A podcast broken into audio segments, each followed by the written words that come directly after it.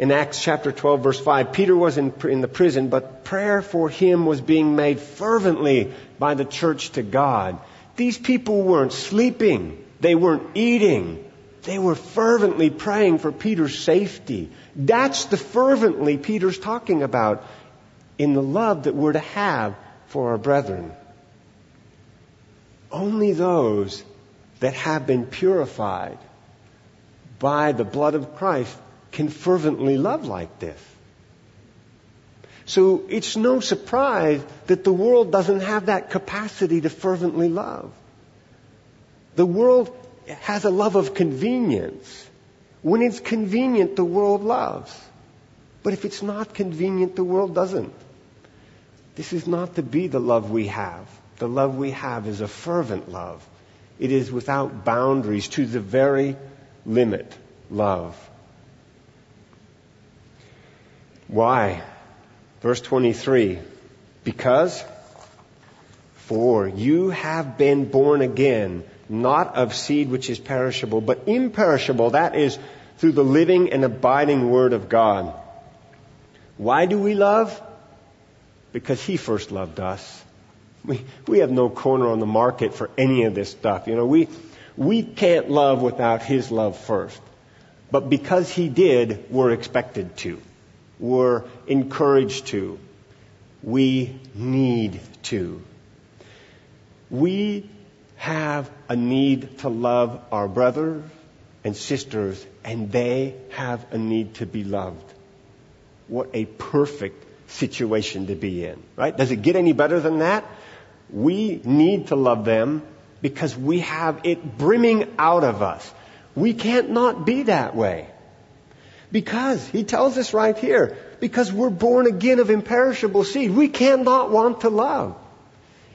If you are born anew of the imperishable seed of Jesus Christ, you can't not have love to share. If you're waning in that area, it's a great opportunity for you to get back to the foot of the cross and desire that relationship with God to help purify you so that you can love. Right? Do you see the cycle here?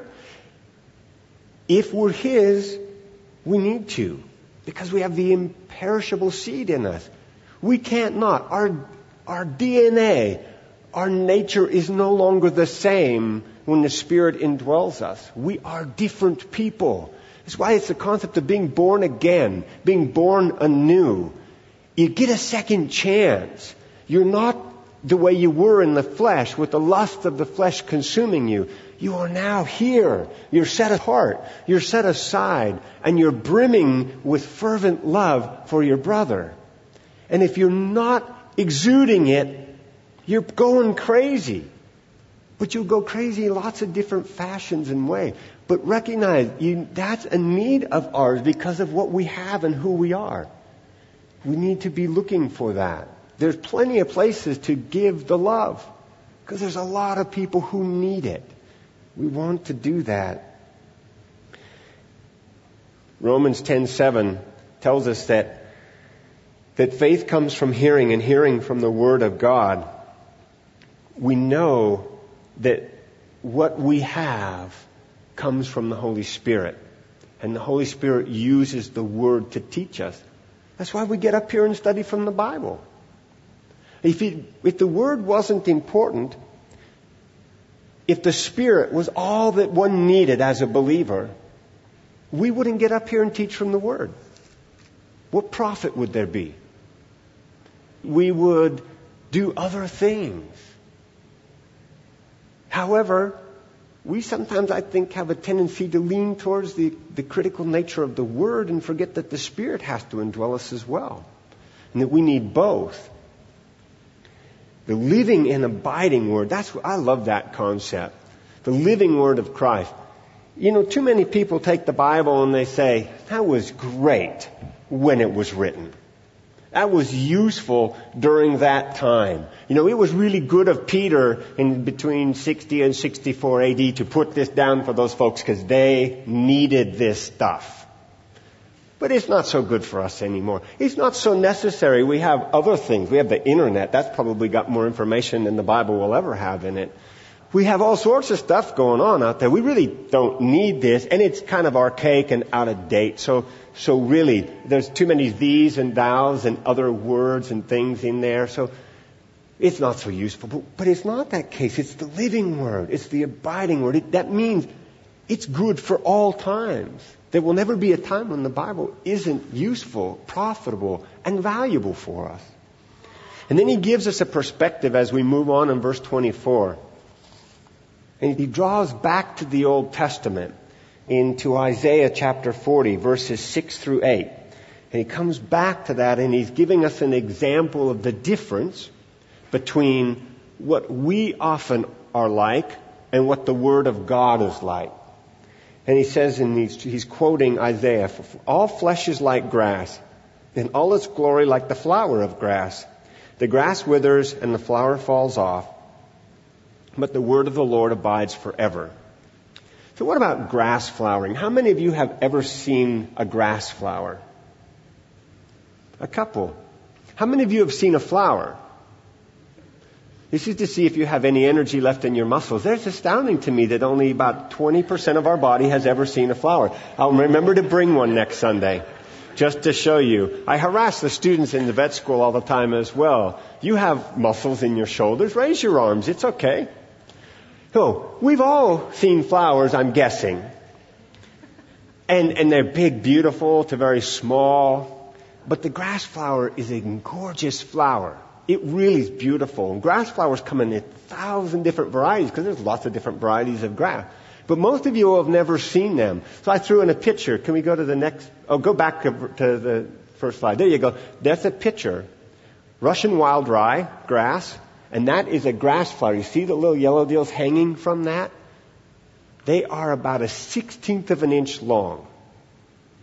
The reason most of us haven't seen a grass flower is because they're small you have to actually slow down and look for grass flowers. They last for a very, very short period of time, much shorter than almost any other flower I am aware of. And I think it's a part of the reason why he went back and chose this. All flesh is like grass, and its glory like the flower of grass. It's beautiful. Grass flowers, you'll have to watch next spring. You won't get to see any more grass flowers this year. It's too late. But as soon as the grass heads out, you start watching for grass flowers. I think you should leave a section of your lawn for that. So, just to see, yeah, and see what it looks like. But it's like our glory. In the scheme of the Word and the wonder of God's Word, our glory is like the grass flower. It's teeny tiny. It's beautiful while it lasts, but it's gone very quickly. The word of the Lord, however, goes on forever. It draws a beautiful corollary between the importance we place on our day to day stuff that we ought not to, and our lack of focus on the kingdom and the forever. The grass withers, the flower falls off, but the word of the Lord lasts forever. If we go to James chapter 1, we see as well some great stuff here where they're quoting a similar ver- or the same verse, James 1 verses 9 through 11. But let the brother of humble circumstances glory in his high position, and let the rich man glory in his humiliation, because like flowering grass he will pass away. For the sun rises with a scorching wind, and withers the grass, and its flowers fall off, and the beauty of its appearance is destroyed. So too the rich man in the midst of his pursuit will fade away. It doesn't last long. It's beautiful, but it's a vapor. We ought not to be focused on that. We should be focused on eternity and the word of the Lord which abides forever. And he goes on to tell them, because this is the word that was preached to you. This is the good news. This is what we gave you to, to be able to share with others. And that's the concept we need to take out of this, is it, it's great to be here. Right? It's fantastic that God has given us the chance to be here on this earth and, and to partake of the beauty of His creation, things like the grass and the other beautiful flowers that we see in the mountains and the birds and the wonderful animals. It's wonderful who have done that. But our focus can't be on that. Our focus needs to be on God's kingdom because that's the most important thing that we do. The word is permanent, which is distinctly different than the frailness of our flesh, which is much like the flowers that fade and drop off. So we move into chapter 2 now, and we get another therefore. There's a lot of those, those transitions in Peter. There's a lot of things where we get a series of information, and then we get another series that refers back to the first series. So in verse 2, or chapter 2, verse 1, he says, Therefore, putting aside all malice and all guile and hypocrisy and envy and all slander, like a newborn's babes long for the pure spiritual milk of the word, that by it you may grow in respect to salvation, if you have tasted the kindness of the Lord. The therefore. So what's it there for? Do we remember? Did we just learn something? We just learned the permanence of God's word. The living and abiding word of Christ and the importance of that. So because we are like the grass flower, which is teeny tiny. Most of us have never seen it and, and has limited impact on, on, the, on the beauty of the world. But the Word is like all the amazing things you could ever put together for its strength and its stability and, and all that. Because of the difference, because we are like the flower, but the Word lasts forever, we should focus on some very important things. The bottom line here in chapter 2 verse 1 is there is not enough time that you have here to spend so much of it focusing on these things of the world.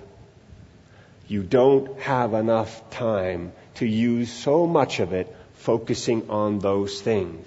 You need to set them aside and get down to business. Putting aside all malice, guile, hypocrisy, envy and slander. Malice is the Greek word for evil. Put it away. Get rid of it. It's used 11 times in the New Testament that I can come up with.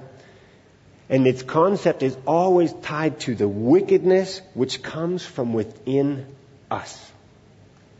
That we bring with us. And he's telling us to put it aside. Peter's saying it's time. You know it's there. Right? Do I have to tell any of you that you carry this? Is there anybody that is now shocked and surprised that you harbor evil? That if you don't constantly put it down, that it can well up within you? I don't think so. I suspect we all know it's there. We have to be moving away from it guile, hypocrisy, envy, slander. It's interesting. Hypocrisy, envy, and slander are all plural. They look singular as we read them, but in the Greek they're all plural. Wow, that means we do them a lot. We didn't just do it once. It's not like, well, there's five things, and let's see, I'm going to, I got, I'm going to get rid of, of hypocrisy today, so now I only have four more to work on. No, it's things that keep coming back up in your lives, things that Peter's telling these guys, look, guys, these just keep coming back. We know Peter's writing to the believers. He told us that from the very beginning. And he just keeps coming back to the reality that the world has an incredible hold on us that we aren't too keen to cut off. That we don't mind maybe just snipping back in there. We know that's the case because he tells us over and over. Don't be conformed to the world. Don't conform yourself, it translates to better. Don't conform yourself to this. Don't be, don't be caught up in your former lusts. Putting aside these things. He knows that these things come out in the believer's life, and we have to be really, really careful that we don't get sucked into this. Just always picture it like this, because it helps me. The mire and clay in the pit that we are in is down on the ground. Gravity works in our life still, regardless of how much we'd like it not to. But the closer we climb to the Father, the less gra- gravitational pull the mire and the, and the clay have on us. The closer we get to that and just kind of see if I can keep my foot just above it, the stronger the pull. If I'm not careful, if I'm not constantly purifying myself, if I am not fervently loving those around me, if I am not focusing on God's Word, I'm, I'm going down the rungs of the ladder. I'm getting closer to the pit. But when I am in God's Word, when I am in prayer, when I am fellowshipping with believers, when I am studying and learning from the Word, when the Spirit is working in my heart, I'm getting further and further away. And the further away I get, I don't even hardly see the pool down there anymore. That's where we need to be. And that's what Peter's trying to encourage these guys. Be careful, it'll suck you back in. Get as far away from it as possible. Don't try to see as close as you can get and still stay out. And I know that's been a struggle for me in life. I have a tendency to sometimes like to see how close I can get to the edge and not fall off the cliff. Not such a wise choice in this situation. Far better if you're hiking to do that than it is when you're playing with the issues of the world and the kingdom. So what should it look like then? We're supposed to put this away. What difference could there be? And he goes on in verse 2 like newborn babes, long for the pure milk of the word, that by it you may grow in respect to salvation. Our spiritual growth should be marked by a craving for God's Word, a delight in His Word, just like newborn babies crave nourishment through milk. Milk is the most fantastic thing for babies. It provides them with all of the key nutrients that they need when they're born. And babies want that milk. They desire that milk. They don't turn their nose up because they wanted chocolate milk or strawberry. They want milk from their mother. That is what they yearn for. They crave it. They have to have it to exist. If they don't, what happens? If they don't get milk? Right? We know this, right? This is not hard stuff. We recognize that if you don't feed the babies milk, they can't exist. They can't grow. They can't mature. We're the same way, but how many of us wake up in the morning craving God's Word, craving time with God, yearning for fellowship with believers that we might sharpen each other as iron sharpens iron? How many of us wake up in the morning just not being able to get enough? We've forgotten what it was like to be a baby and crave the milk. We're way too satisfied. We pick the wrong things to feed ourselves with. So as you know, we talked last week, we are in community group going through First Peter, so we, we preempt and, and I'm stealing stuff left, right, and center from the people in our community group, and I always give acknowledgement, but John Norman brought up what I thought was a most wonderful correlation that really fits with us right now in life and where we are. We get all, when you drink milk, you get not only liquid, but you get a lot of, of different nutrients. But one of the things is there's a sweetness to milk, right? So we have now added to our rapport of things, things like soda. Now there's a sweetness to soda. So Coca-Cola is a great example, and John brought this up, and I really love this example and this correlation. Milk, if you drink milk, it, you grow up, it nourishes you, it provides what you need. If you drink Coke, you get the same sort of sweet taste, and you get satiated. But do you know, you can put metal in Coke and it will eat it away? It's hardly the nutrition that we want in our bodies day by day. But that's kind of what we do. So we'll pull some things from the world, kind of like Coke. And it, nour- it nourishes us a little bit. It gives us a flavor of what we think we want. But it really doesn't sustain us. We have to be cautious with these things. We need to be craving God's Word. If we're not, there's a problem. If we're not craving that milk of the Word, we really need to step back and evaluate why is that? What in our lives is of so import that we're no longer craving God's Word and the connection to Him? It helps us in so many ways to be nourished. The milk does, and God's Word in the same as we talk about growing in respect to salvation. Growing up in our salvation. This is an interesting portion of the passage, and this I think is often misinterpreted. We can get ourselves into a spot with this and to, to look at this as grow up in salvation. It seems to imply that, that there is work to be done for salvation. We read the word to work our way through salvation. I, I think it would be better if we looked at it from the perspective of justification and sanctification. Salvation comes by grace through faith. Period. We'll never work our way to heaven. And, and, and that should make all of us pleased because it would, we could spend every hour of the rest of our lives trying to work our way and never be good enough. So isn't it nice that we get the free gift of salvation? So it's the concept here is more one of sanctification. As we spend time in the Word, we become more and more like Jesus. We're growing up into our salvation. We can't work harder. I, me reading the Bible every day cover to cover as many times a year as possible doesn't get me to heaven.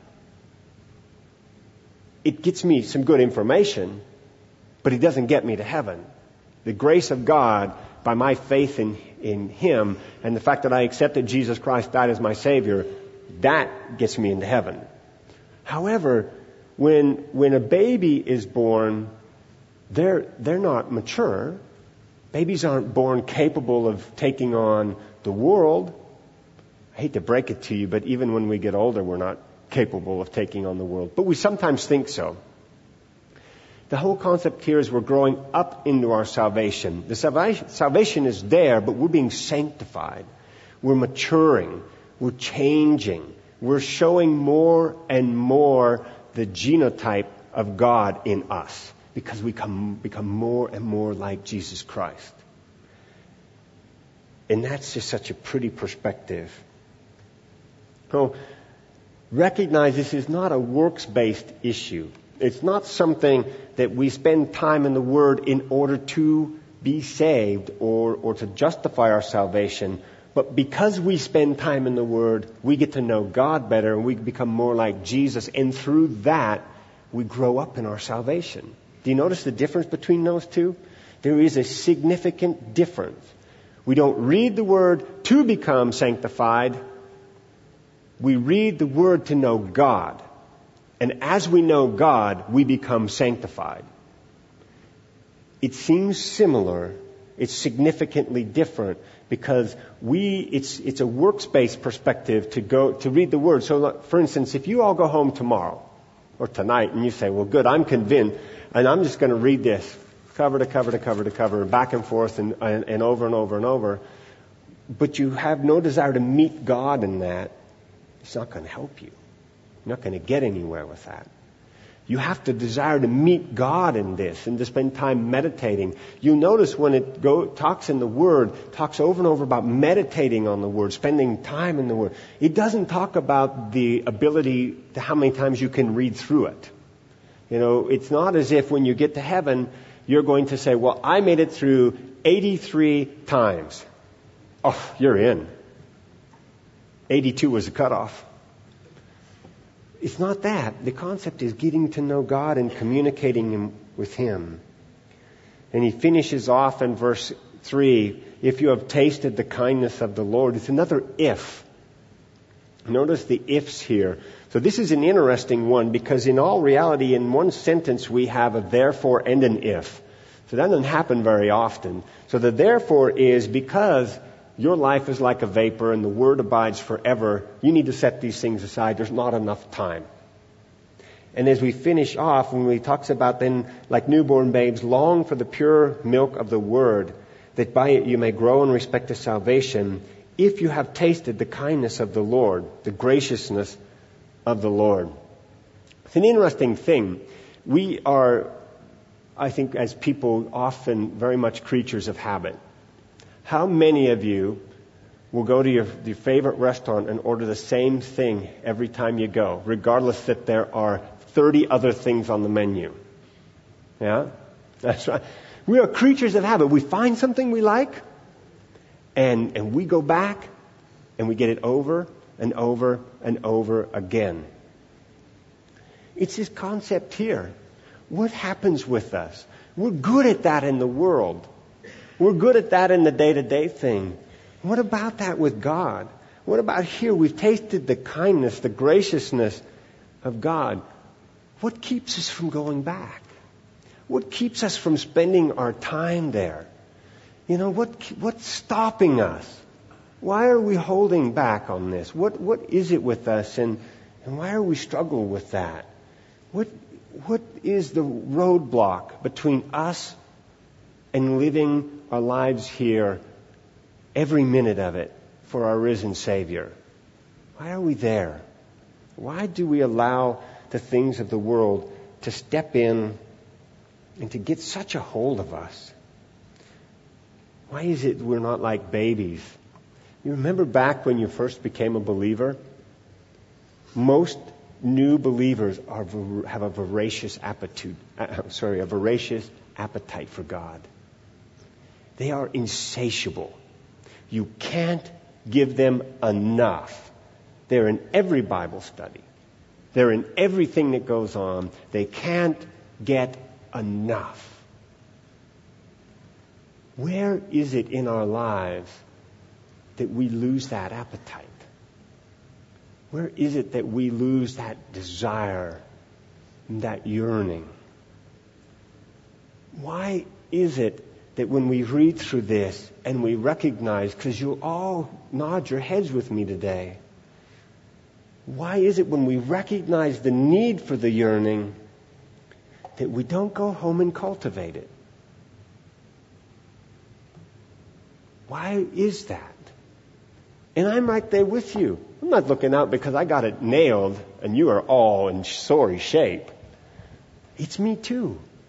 Why do I not spend every opportunity getting to know my Savior better? Why am I so concerned about the world? So where are we? What does it look like when you go from here today? What's it going to look like? We have the opportunity today, right now, to rededicate, to fire up our old insatiable appetite for God through His Word, through fellowship, through His Spirit, through all these things. We have the chance to do that. You, can, you, you can't walk away from here without hearing that. You get the opportunity to, to take a step away from the miry clay that encapsulated you before you were His. You get the chance to get a rung higher on the ladder today. You have the opportunity to take a step and move forward. Where are you? And what are you going to do? Are you there? Are you purifying your soul? Are you spending time in the Word? Are you fellowshipping? Are you are you focusing on the things of eternity? Or are you, or are you spending all of your life trying to hang on to that wilting grass flower? What's it look like? Are you fervently loving the brethren? You know, there are places that it may actually be a challenge sometimes to love the brethren. It isn't here. Man, you guys are lovable people. It is astounding. It is such a blessing to be part of a body like this. I mean, just to, on Friday night at community group, just to see that and to see this here, it's, we are so incredibly, richly blessed as a body. Many of you have been in other places where you haven't seen it like this. We are blessed. There should be none of us that aren't fervently loving because everybody's so doggone lovable. It makes it easy, right? We ought to be practicing and getting so good at it in this body that when we walk outside of this, the world cannot control the love that it feels from us. Because maybe they're soon to be part of our body. We fervently love in the body. I think a lot like we why like we worship. We're practicing. We're practicing. We fervently love in the body, then practice for the minute we step into the world, so we can love the people. Because right? there are a lot of people that desperately need to be loved. And how does how does the Bible say people will know us that we're Jesus followers? Because we dress well? We have the fanciest cars in town? We live in cardboard shacks? No, he says they'll know us by our love. They'll know us because they'll recognize us through our love. Practice here. Get good at it in this body and take it with you. Take it out. It's fantastic. Are you longing for God in His Word? When you wake up in the morning, when you drive down the road during the middle of the day, when you're getting ready to go to bed at night, are you yearning for God? Are you desiring that relationship, that time with Him? Or are you conforming yourself to the world? Are you practicing rather than love malice and guile and hypocrisy and envy and slander? What does it look like? I'm realistic enough to know that today my life will not be perfect in the sight of all fervent love and longing for God. But my hope is for me and for all of you that we will see steps in that direction as we move towards God and away from the world as far as it being mired in it. Not away from the world from the perspective that we aren't with the people, loving them, encouraging them, sharing the gospel with them. But rather we are not ensnaring ourselves to the world. Let's pray. Dear Heavenly Father, it is a major blessing to get a chance to open your word. I am so grateful for how you continue to teach me and you continue to show my failings and my issues. Lord, I know that I have struggles. I know that I spend way too much time seeing how close I can get to the mire. Yet, Lord, I desire, I yearn for a closer relationship with you. I want, Lord, to have a deeper relationship with you. Would you please help me to do that? Would you please help us to do that? Would you not leave us where we are? Would you not allow us, Lord, to reach for the world, but rather to reach for you and bring the world along with us? Lord, there are so many who need you. I just, I just pray that you can help me to be a person who, who lives a life that, that they look at and desire you because of it. Lord, I, I just want to be holy because you are holy.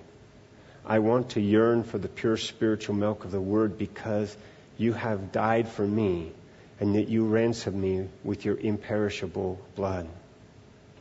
Lord, I want to be the man you need me to be, and I want everyone in our body to be the person you need them to be for your kingdom. Please, Lord, I beseech you, do not let us settle for anything less. Bring us to yourself. Change us radically if necessary. But do not let us be the same tomorrow as we are today.